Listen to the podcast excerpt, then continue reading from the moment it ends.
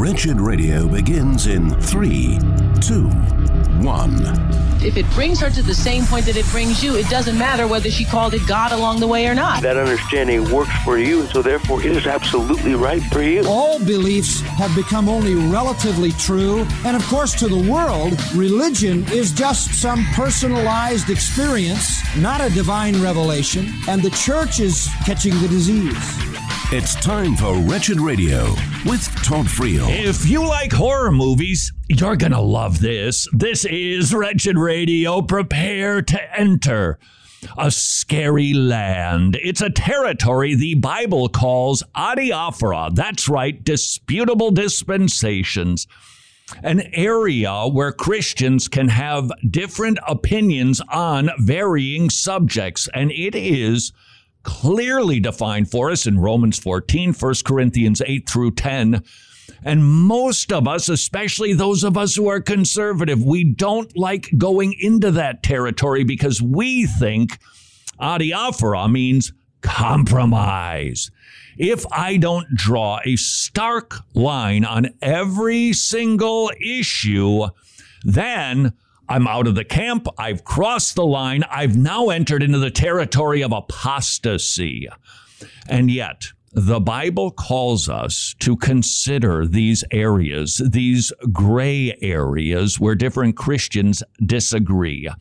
And we are going to do that, as scary as it might be, because we evangelicals in this time, in this place, are being confronted with new pressures, new cultural issues that are making their way into the church that are causing divisions. Now, should cultural issues ever cause division? I, yeah, of course they can.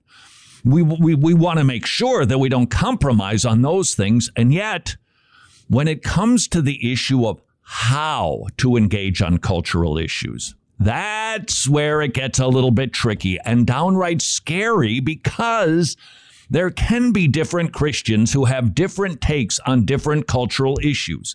Now, I'm not talking about the essence of whether they're right or wrong. I'm talking about the approach. How do we engage? What is the evangelical way to go about the business of seeing Roe v. Wade overturned? Friday was a good day, wasn't it? How do we engage on issues of morality and values? How much do we preach on these things? Do we need to come out with a statement from our church? Where are we at with responding to the government when they come up with onerous rules about whether we can open or not? These, these, these are issues that are big. And they're historically cultural issues, but they've made their way into the church because evangelicals have been grappling with how do we engage on these subjects? And here's what I think we have these days. We have different evangelicals dividing from other evangelicals over approach. Let's use the life issue. Do I believe that a Christian can hold the position that abortion is ever okay in any circumstance for any reason? No, I don't. Could it be that there are different evangelicals, though, that see how we engage in this subject? And the answer is yeah, obviously. It's the battle between incrementalists and abolitionists. Incrementalists who celebrated Roe v. Wade, abolitionists who would say until it is totally, completely outlawed, we're not big fans of incremental advancements with life. And, and we see born again believers who agree that abortion is abominable arguing over cultural engagement. How we talk about this subject, what our goals and aims are. And it is happening these days a lot. First Things author Aaron Renn identified the three worlds of evangelicalism. In his estimation, there are basically three camps inside of the evangelical community that have different approaches to cultural engagement. Please note the difference. I'm not talking about cultural issues, I'm talking about cultural engagement. He writes this American evangelicalism is deeply divided, and he offers a laundry list of divisions. The CRT issue most certainly is one of those big issues. Some people are deconstructing their faith and leaving evangelicalism or even Christianity behind. Where once there was a culture war between Christianity and secular society, today there is a culture war within evangelicalism itself. I'm happy to enter into that fray, but I want to do it biblically. And this is where Romans 14 and 1 Corinthians 8 and 10 must be put on the table as we go about the business of constructing our battle plan for cultural engagement and how we're going to engage with one another when we see some things differently. That is not a safe place for us. I like it black and white. This is what I think on the issue. You disagree, you're out of there. That's convenient, that's easy, but it's not biblical. Please note, I'm not talking about essential cardinal doctrines. I'm talking not even about cultural issues like life and marriage. Christian, you got to have your act together on those subjects. I'm talking about how we respond to them, how we engage. I suspect you've been in a little bit of a battle, maybe even inside of your own church. Person Bob he just, man, I can't get enough of Fox News and I can't get enough of Alex Jones or whatever. And you, on the other hand, are kind of like, you know, I'm really not that exercised about political and social issues. I'm more concerned about preaching the gospel. Rawr! We go after one another. Hold on. We're dividing over the approach to cultural issues. And this land is scary when we enter into the territory known as adiaphora, disputable dispensations, different Christians with different approaches because we fear it means compromise. It can, and you want to avoid that, but it doesn't mean that we shouldn't enter this territory so that we can have the unity that God desires for us because the devil doesn't want us to have unity. He hates it, he loves division. And we're seeing a lot of it in evangelical Christianity. The author of First Things article writes These divisions do not only represent theological difference, they also result from particular strategies of public, of public engagement that developed over the last few decades as the standing of Christianity has gradually eroded. Let's go into the territory that is a little bit frightening to us and see if it is possible that we have been dividing with brothers and sisters who have a different approach on cultural engagement than I do. The very next article that I happen to be reading in my stack of stories was written by Trevin Wax. Headline Encouragement and, Cult- and Caution for Culture Warriors. And he offered a number of these hey, be careful on this. And the first five of them, you would just amen. So, for instance, the reality of Christian warfare. It exists. You need to be engaged in the spiritual battle. If you've been sitting on the sidelines, get off the bench. Number two, the danger of misidentifying the enemy. We must distinguish the serpent from his prey.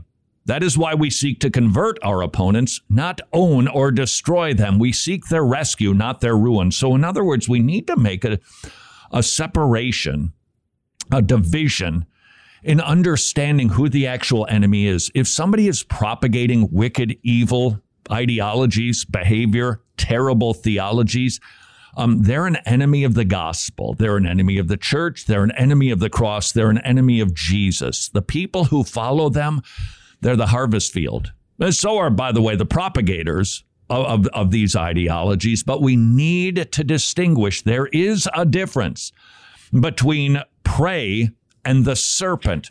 Trevin Wax writes the hollowing out of the soul. Specifically, Peter's focus in 1 Peter wasn't on the battle being waged against them by unbelieving authorities. He started with the daily struggle going on in their own hearts.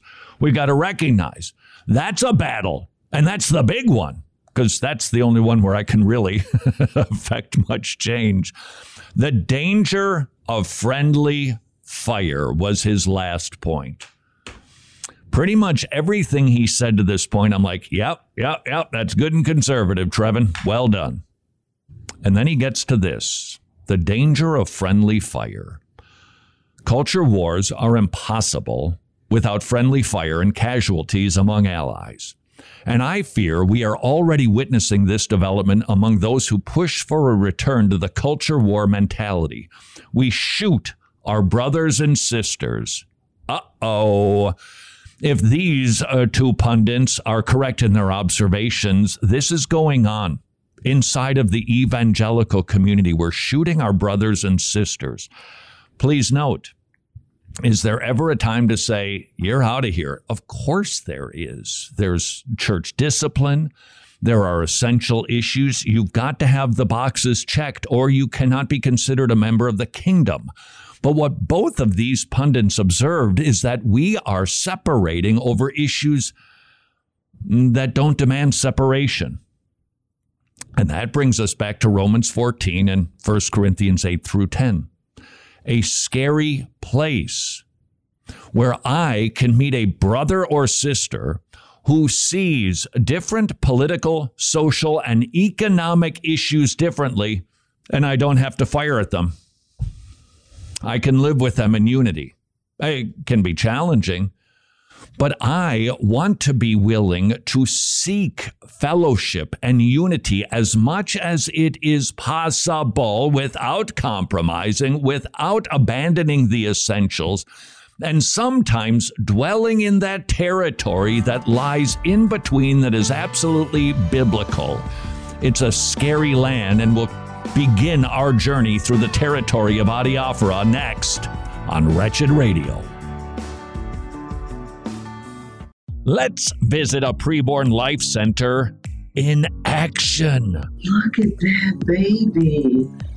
Abortion pill reversal actually works. That's a beating heart. look how small it is. Tell me that doesn't encourage you to consider supporting preborn.org slash wretched $28 purchases a free ultrasound for a mommy who will choose life. It is indeed about saving babies' lives via $28 ultrasounds, but it is also sharing the gospel so that moms and dads get saved. Would you please consider supporting preborn centers with as many free ultrasounds as you can?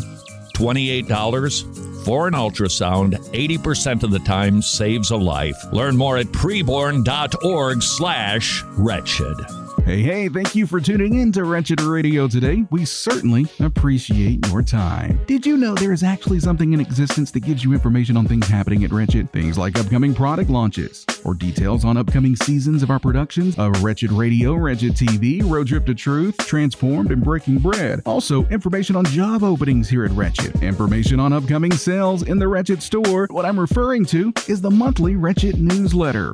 If you're not already receiving the Wretched newsletter, you're missing out on all all of these things and more. The Wretched newsletter also contains thorough and in depth messages on a wide range of theological topics, and that's not all. As a Wretched newsletter subscriber, you're also eligible for resources that we give away daily here at Wretched. So sign up and don't miss out on any of this stuff by becoming a Wretched newsletter subscriber by visiting our website at wretched.org, scroll to the bottom of the page, and fill out the form. Wretched, amazing grace, amazing gospel. The situation in Ukraine appears to be a long and winding and rather scary road.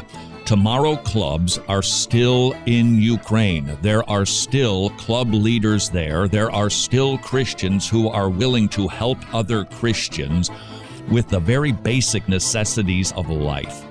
Would you have the ability to help some of our brothers and sisters in Ukraine to simply receive the bare necessities. I know that Cindy Marty is extremely grateful for your support. There just are really no words to describe the gratitude that we have. Believe me, the children and families in Ukraine are so grateful. Thank you so much for your prayers and support. Tomorrow Club's still alive and well, but dealing with the dangers of Ukraine. If you think that you could support some believers there, please visit tomorrowclubs.org slash wretched, tomorrowclubs.org slash wretched.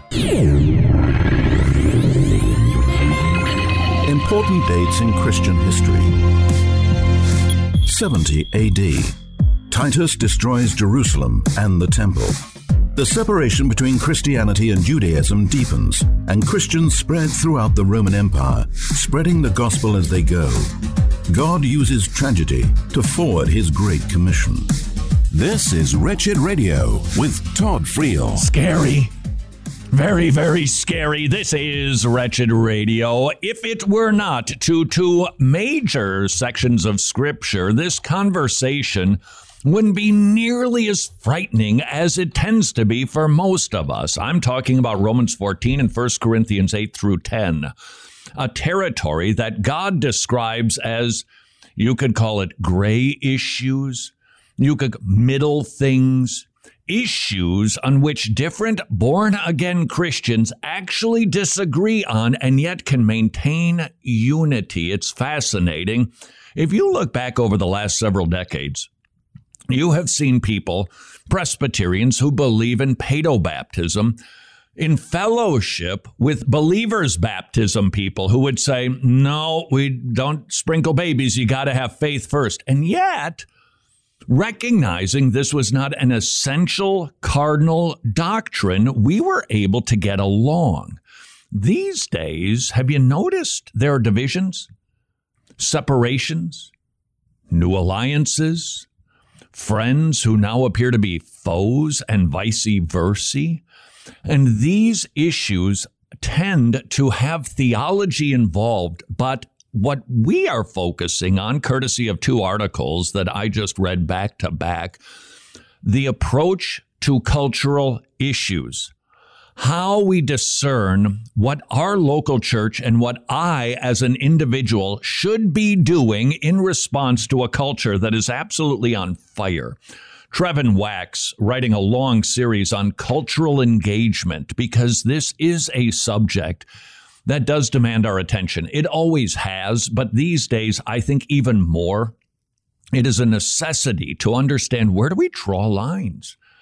When do we determine you are out Mm, is it possible that maybe you and I need to reconsider how I go about the business of discernment, which is what this is all about. Trevin Wax in an article that you would amen. The, the one that I read is called Encouragement and Caution for Culture Warriors. And you would go, Amen, Amen, Amen. And then all of a sudden, your brakes might screech when he gets to a warning about the danger of friendly fire, that when it comes to culture wars, when evangelicals engage, we have a tendency to have different approaches. And with that, we have been forming our own little divisions, our own little battalions, and those who are not in them are now the enemy. And that is a warning if that observation is correct, that is a warning that needs to be heeded, and we need to consider are we doing this culture war thing right? Trevin Wax writes Culture wars are impossible without friend, friendly fire. And we these days are shooting our brothers and sisters.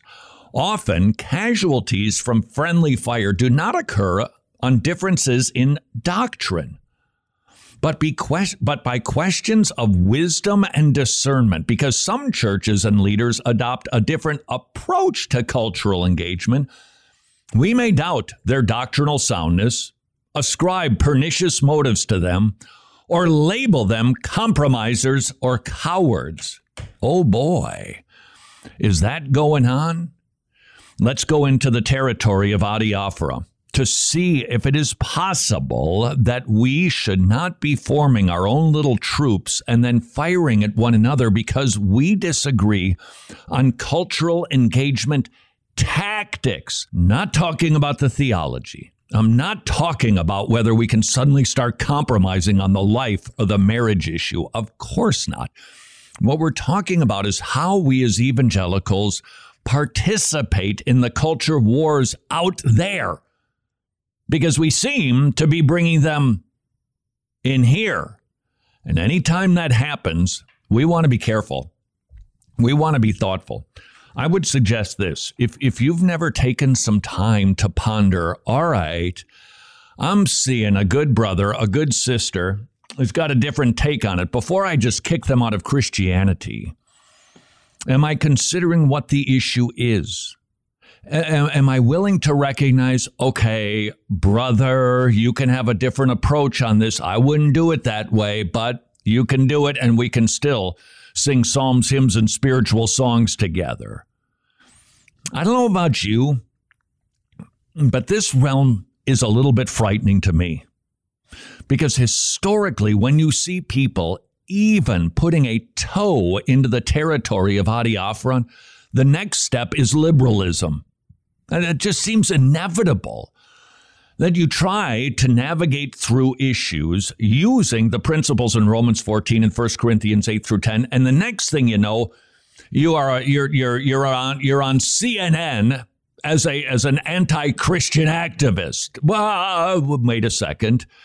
Is that the only option? Let's go into the territory of Adiaphora, courtesy of Trevin Wax, who writes, I think correctly.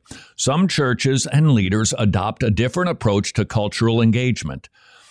That can lead us to doubt their doctrinal soundness, ascribe pernicious motives to them, or label them compromisers or cowards.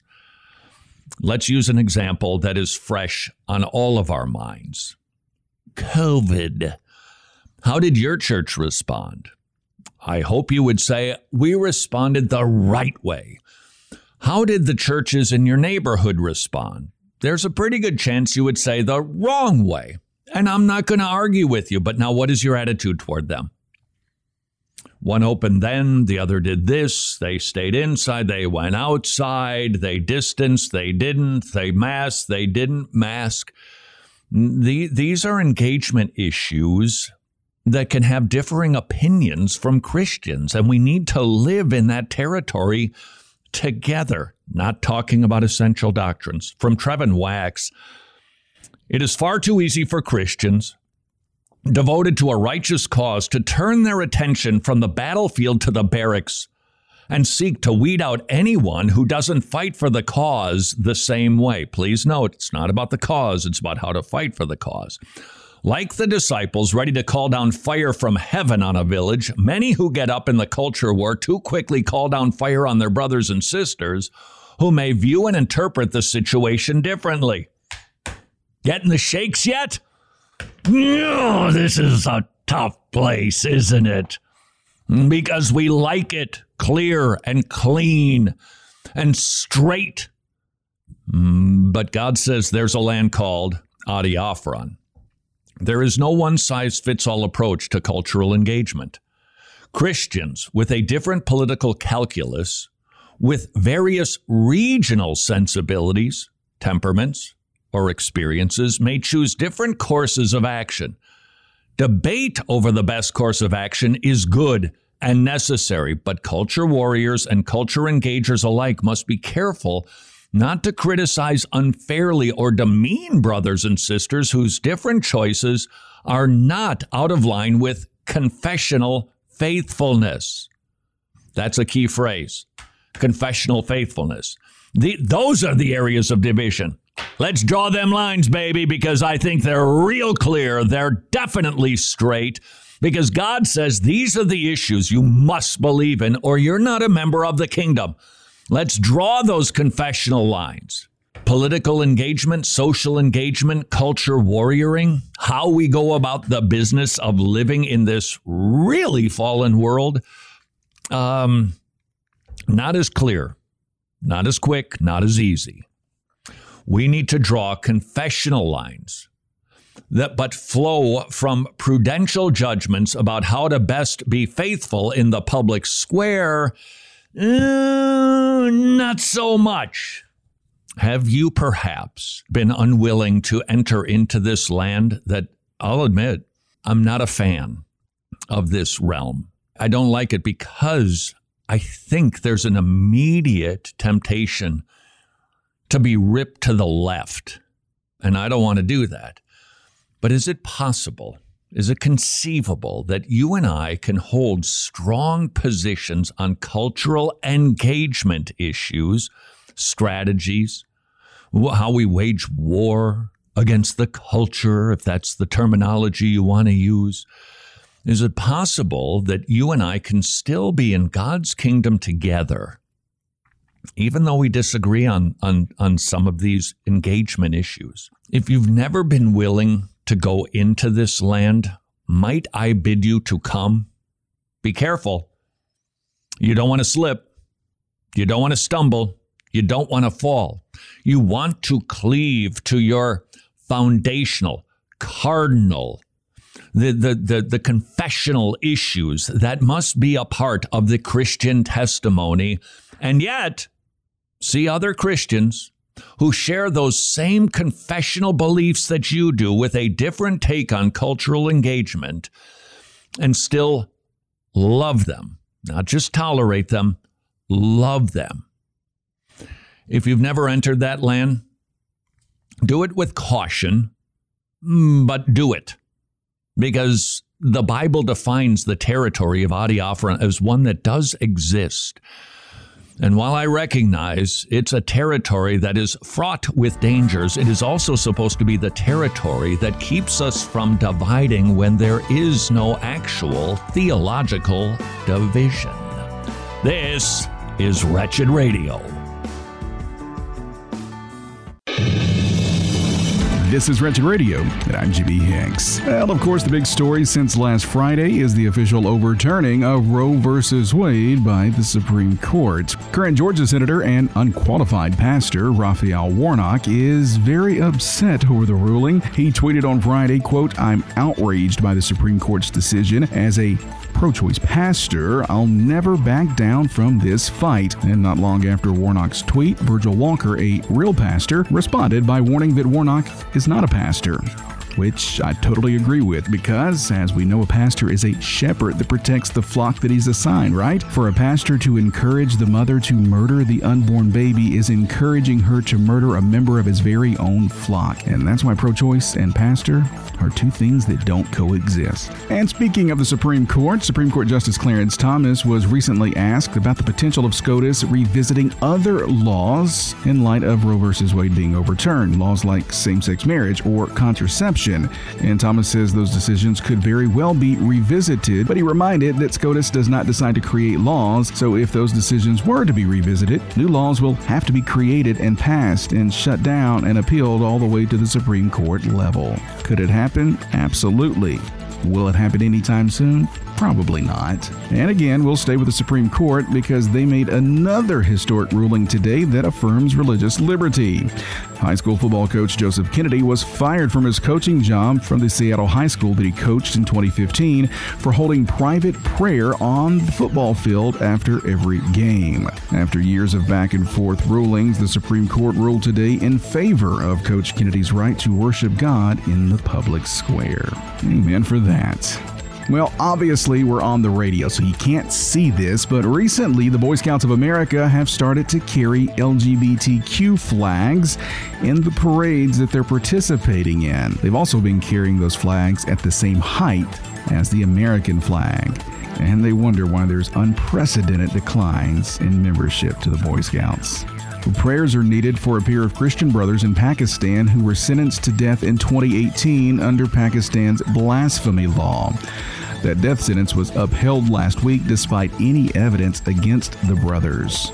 But as we've seen with Pakistan's blasphemy law, there is no evidence needed by the one making the accusation. Pakistan has ranked 8th on the 2022 Open Doors watch list of countries where it's most difficult to be a Christian. And as we tell you frequently here at Wretched, please make sure that you are fervently and continuously praying for all of our persecuted brothers and sisters abroad. More Wretched Radio is straight ahead. I'm Jimmy Hicks. Of the Bible. Leviticus is the guidebook for the priests and Levites as they attend to their duties in the temple. In Leviticus, we learn that God is holy, sin is serious, and that God requires a sacrifice for atonement. Thankfully, we have complete atonement in the sacrifice of the Lamb of God, Jesus Christ. This is Wretched Radio with Todd Friel. Please begin stretching for your adiaphora exercises. This is Wretched Radio. Headline from BeliefNet. Did I mention it's got the word belief in it? BeliefNet. Headline Jesus did not die on the cross for our sins. Jimmy, Is this a subject where I can say, well, they just see things differently and we can get along? Uh, no. No Why absolutely. not? well, you know, But Adiaphora says that you can just get along and disagree on stuff. some stuff. Yeah, but not this stuff. No. This is cardinal. This is essential. We're talking about the entire Bible here. Oh, you can miss this. You got to work really hard to ignore not only dozens of Bible verses that talk about Jesus Christ being the propitiation for our sins, but the entire tenor of Scripture. The entire Bible points toward the need of a blood sacrifice for the forgiveness of sins. It started in Genesis 4. We see it in Passover, in Yom Kippur. We see it in all of the sacrificial laws of the Old Testament. And we see it in the person of Jesus Christ who shed his blood for the forgiveness of sins. It is undeniable. It is inarguable. And if you do not believe that Jesus Christ died for our sins, you have no part in the kingdom of God. You will be told, Depart from me, you worker of iniquity. I never knew you. Why? Because you've biffed it on an essential cardinal doctrine.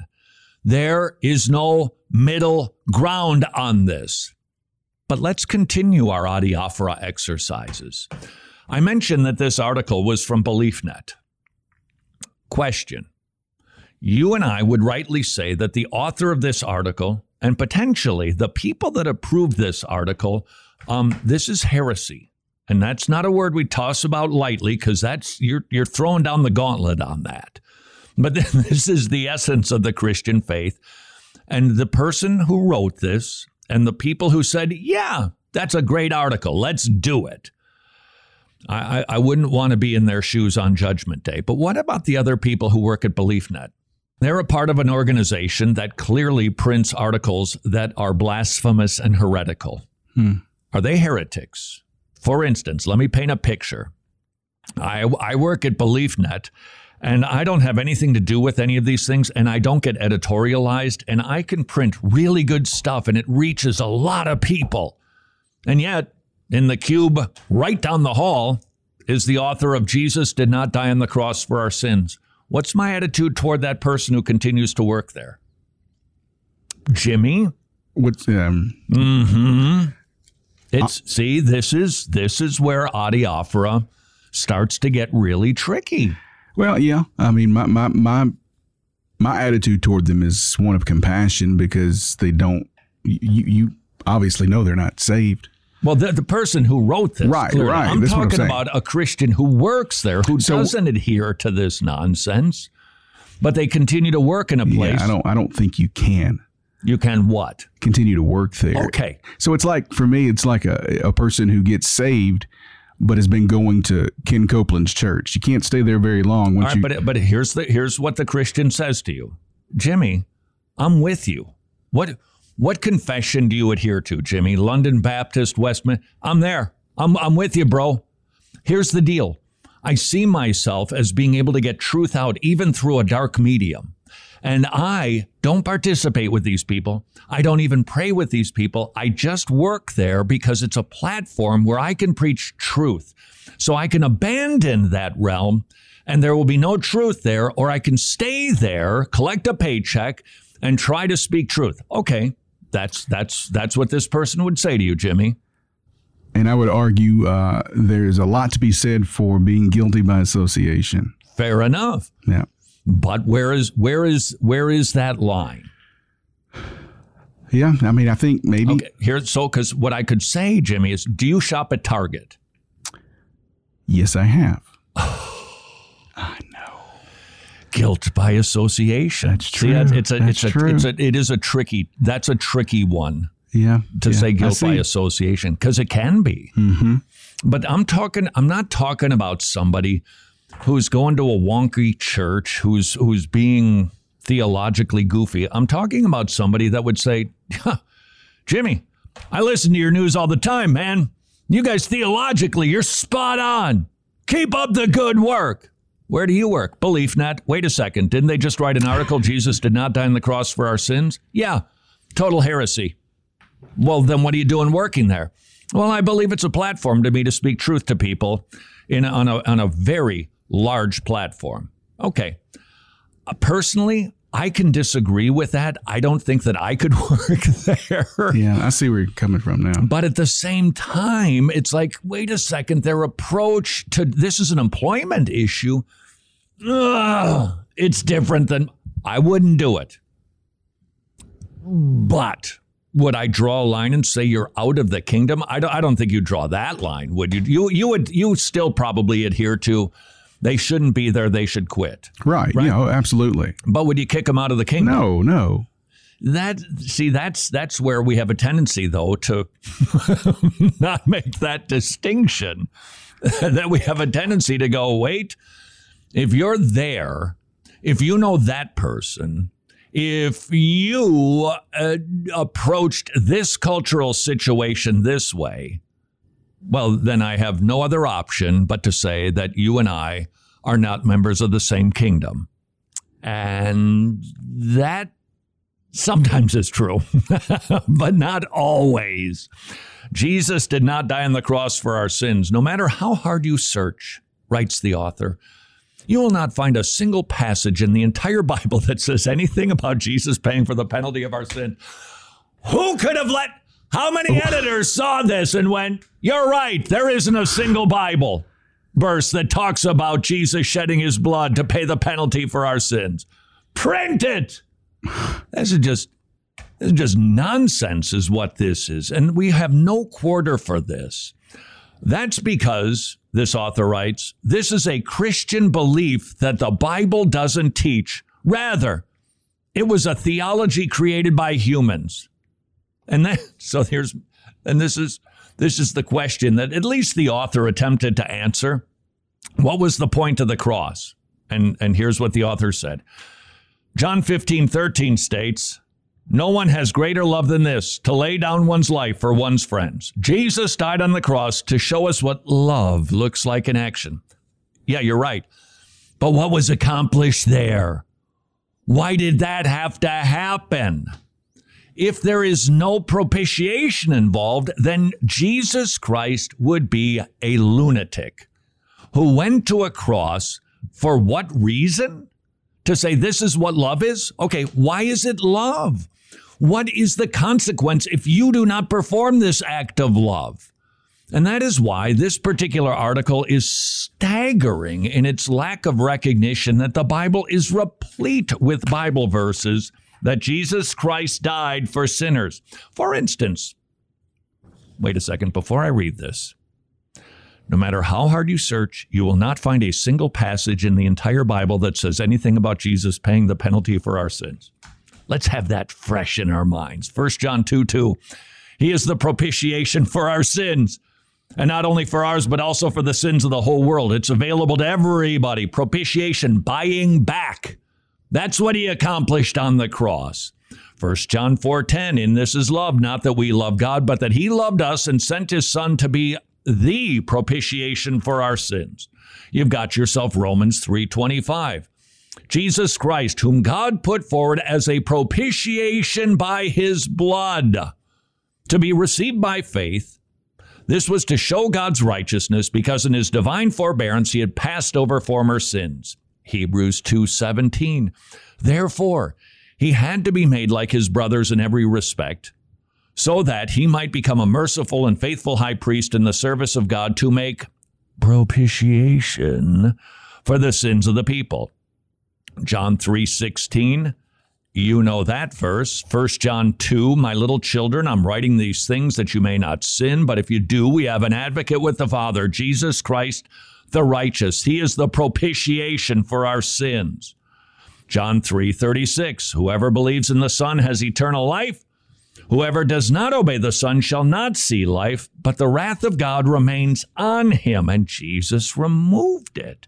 1 Peter 3:18 Christ suffered also once for sins the righteous for the unrighteous that he might bring us to God. 2 Corinthians 5:19 In Christ God was reconciling the world to himself not counting their trespasses against them and entrusting to us the message of reconciliation. Hebrews 9:14 There, I'm, I'm, I'm burning through the pages. Hebrews 5 9, 1 Timothy 2 6, Romans 6 23, Romans 5 8. But God shows his love in that while we were yet sinners, Christ died for us, on behalf of us. 1 John 4 14, one, it's just everywhere. An article like that, blasphemy, heresy and that is a line we should be willing to draw. This is Wretched Radio. Confession. Normally, numbers aren't my favorite subject, but these numbers make me happy. Medi-Share is affordable biblical health sharing with twice the satisfaction rate of Medi-Share members versus traditional health insurance plans. The average family saves $500 per month. Over $3 billion worth of medical bills have been shared among Medi-Share members, which, by the way, Medi-Share's been around for a quarter of a century. Don't forget, telehealth is available at Medi-Share, and it will take you two minutes to receive a quote to see what you and your family could be saving every single month with Medi-Share. Affordable, biblical health sharing. Please spend a very worthwhile two minutes at 844 34 Bible, 844 34 Bible. Are we heading toward a dystopian society? Who decides what is good and evil? Who decides what truth is? Are there such things as fate or free will? Morals? Are we born with those? Or does the culture we live in inform them? Those are all really good questions and topics that we tackle daily on Wretched Radio and TV. Our goal has always been to preach the gospel, equip others to preach the gospel, and strengthen the local church. And we're only able to do that with the help of our gospel partners. If you are a Wretched Gospel partner, thank you so much for your support, which has allowed us to create compelling quality productions that catch the eye of unbelievers, but aren't so cringy they make believers blush. And if you aren't currently, would you pray about becoming a monthly Wretched Gospel partner? Help us continue to reach millions all over the world with the gospel. Just visit wretched.org slash donate, or you can also also just as easily text the word wretched to the number 44321. There are many struggles experienced by our brothers and sisters in Ukraine, specifically those who run the Masters Academy International. The biggest challenge for men attending TMAI, especially in our context in Ukraine, is the opposition from people in the church who oppose sound doctrine, and therefore men really struggle to transform their ministries and accordance with the Word of God. The Masters Academy International in Ukraine fighting a battle on two fronts. You've got Russia, of course, and you have opposition from the church in Ukraine for biblically trained pastors to preach the gospel. Would you please consider supporting the Masters Academy International? Adopt a seminary, 17 different countries. Might want to turn your attention to Ukraine. To learn more about this amazing legacy ministry, visit wretched.org slash pastor, wretched.org slash pastor. Hermeneutics. The Bible is not a manual. While it should be read literally, the books fit into a variety of genres, including narrative, poetry, prophecy, and epistle. How we understand and apply Scripture begins with identifying what genre we are reading. This is Wretched Radio with Todd Friel. It's a beautiful day in half of America. This is Wretched Radio. The dust hasn't nearly begun to settle on the momentous Roe v. Wade decision. It's no longer permission for people to get abortions because the Supreme Court has decided it's up to the states to figure these things out. You know, the way the Constitution says. And yet, even though the Supreme Court has decided to kick it back to the states, a lot of people they're clamoring that abortions are now illegal everywhere, and that isn't reality. Joining us on the telephone, our very good friend Dan Steiner from preborn.org slash wretched to help us understand what is going on litigiously. Where are the states at, and what do we need to be doing at this time? How are you doing, Dan? Doing great. Great to be on. Uh, one of the best programs in America, one of the most pro-life programs in America here, Wretched. And you know, it, it's a funny thing, Dan. When when the announcement came out, everybody was thinking, okay, we got to do something. And it's like, well, actually, we've just been doing this for years. We've, we've been talking about life forever. And I, I just, I couldn't think of anything spectacular to say. It's um, almost breathtaking, frankly, the historical moment that we get the privilege of seeing with our own eyes. I mean, Oh, it's a huge celebratory day. But the rumor is that abortion is now illegal. Is that the reality on a state level? No, it really isn't. I mean, in some states it is, such as Ohio. You know, you're not going to be able to get an abortion. In Oklahoma, even before Roe versus Wade, you could get one if the abortion does it, they get fined $100,000. You know, so there's about 21 states that will make abortion severely restricted or illegal in their states, but there's 18 to 20 states where it will be legal and fully able to get an abortion. So before Roe versus Wade was turned back to the states, which is the constitutional prescription to begin with, Roe versus Wade invented a constitutional right that did not exist. And the Supreme Court said, for our own reputation, we need to turn this thing back. It was it was poor law. It was egregiously, I think, is the word that Alito used, um, and we agree with that. And so now many states restrict it. Texas as you know, did the heartbeat law before Roe versus Wade, and women were flocking to Oklahoma on the north side, on the east side, Louisiana on the west side, New Mexico on the south side, Mexico, and our Senator Laredo on the border, Texas, sent me an email four days ago and said, "We need help. We have got hundreds of women that come across every week from Mexico bleeding because they had hack abortions. Ugh. Couldn't get it in the state of Texas. And so women will, what the turning back Roe versus Wade doesn't do is it doesn't stop women from sexual activity. It doesn't stop them from getting pregnant, and it doesn't stop them from wanting abortion. And so here we are having to be in these now abortion sanctuary states like New York, like California, like Illinois, where they've enshrined abortion in many of cases a state constitutional right. In the case of California, for instance, Governor Newsom said we will pay for you to come in if you're from another state, not even wow. a, a citizen of, of California. Which raises a question that I think is always worthy of a little consideration, and that is what is motivating this? Because, Dan, I'm certain that these corporations and states that are saying, we'll pay you $4,000 so that you can go have an abortion in a different state, they don't offer that benefit for cancer, for any form of illness that doesn't get treated well near you, but they do it for abortion. Why?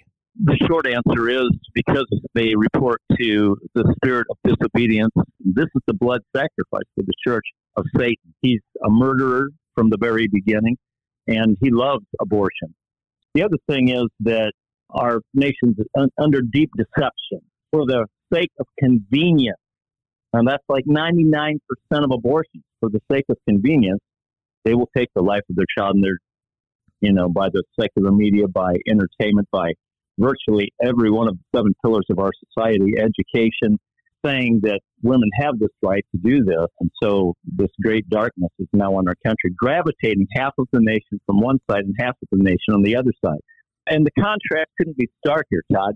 On, you know, the tweet storms revealed it the day after Roe versus Wade was announced, even on the day it was announced, here you have people saying, night of terror, night of violence, burn, loot, deface, and burn, and they're firebombing, you know, our preborn clinic.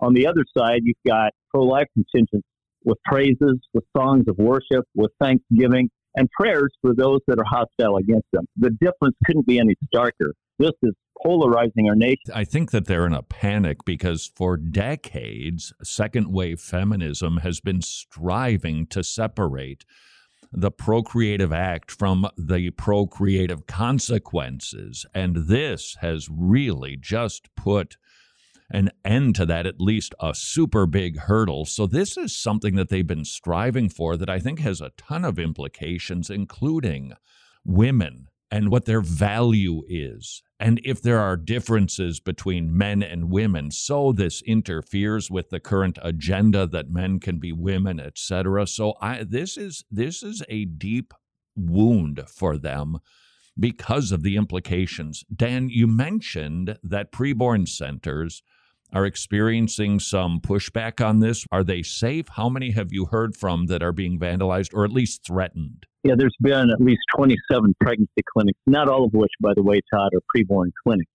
There's uh, 2,500 pregnancy clinics. We're just in the biggest abortion cities, but over 27 clinics have been vandalized. Typically, and frighteningly, um, it has the Antifa A, which is like a red A with a circle, and then partnering with Jane's Revenge from Jane Roe of Roe versus Wade, and uh, of course our partner clinic in um, Buffalo, New York was firebombed, burned the inside of it.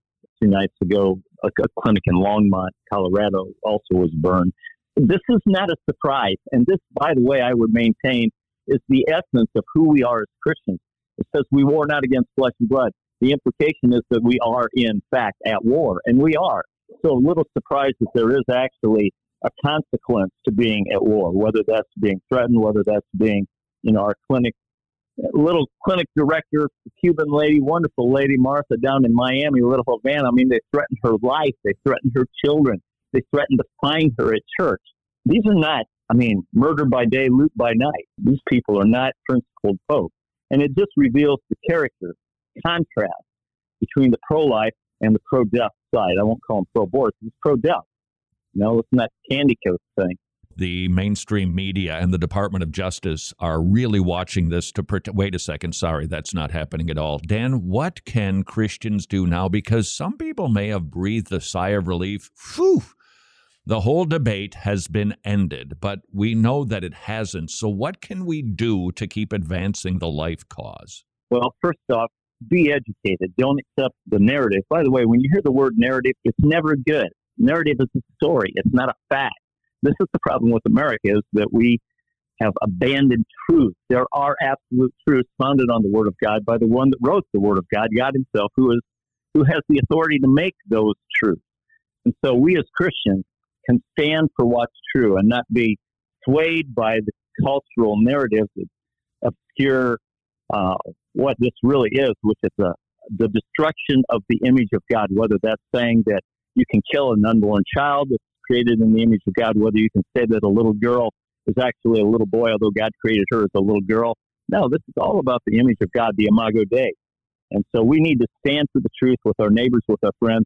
Be not afraid to speak the truth, of course, in love to those that, that might have a different viewpoint. And then support organizations like Preborn and like your local pregnancy clinic that are unwaveringly and without fear opening again today offering free, loving, Christ centered, gospel oriented alternatives to these young women. Uh, be part of the solution.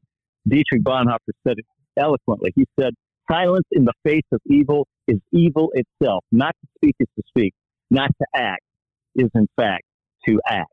And so we must do something, whether that's to pray, whether that's to volunteer. Uh, you can go to preborn.org. Uh, there's things you can be part of there. And uh, we really appreciate, especially Todd, your stance not just teaching the Word of God here at Wretched Radio, but, but applying it to our partnership over the years. So grateful, brother. Y'all are the ones that are doing the hard work and these days the dangerous work. And I would I would simply echo supporting a life center right now. I, I, Dan, maybe more now than ever, as women are in more of a panic over a crisis pregnancy. We need to keep the preborn centers healthy. We need to keep providing ultrasounds. We need to keep providing Similac and clothing. And most importantly, the gospel to people yeah. who come in uh, in a God has their attention and they preach the gospel at the preborn centers. You can support them at preborn.org slash wretched. It took 50 years. It took 70 million babies' lives, but life did in fact win this is something to celebrate because Jesus Christ said it. I am the way and the truth and the life. And that's what we stand for, whether that manifests as the gospel, whether that manifests as a little baby. This is where we stand. We could do no other. And it's a joy and a privilege to do so with you, Pat. All right, Dan, you stay faithful. Keep up the good work. Everybody stay safe. And please consider supporting Preborn, preborn.org slash wretched. And until tomorrow, go serve your king.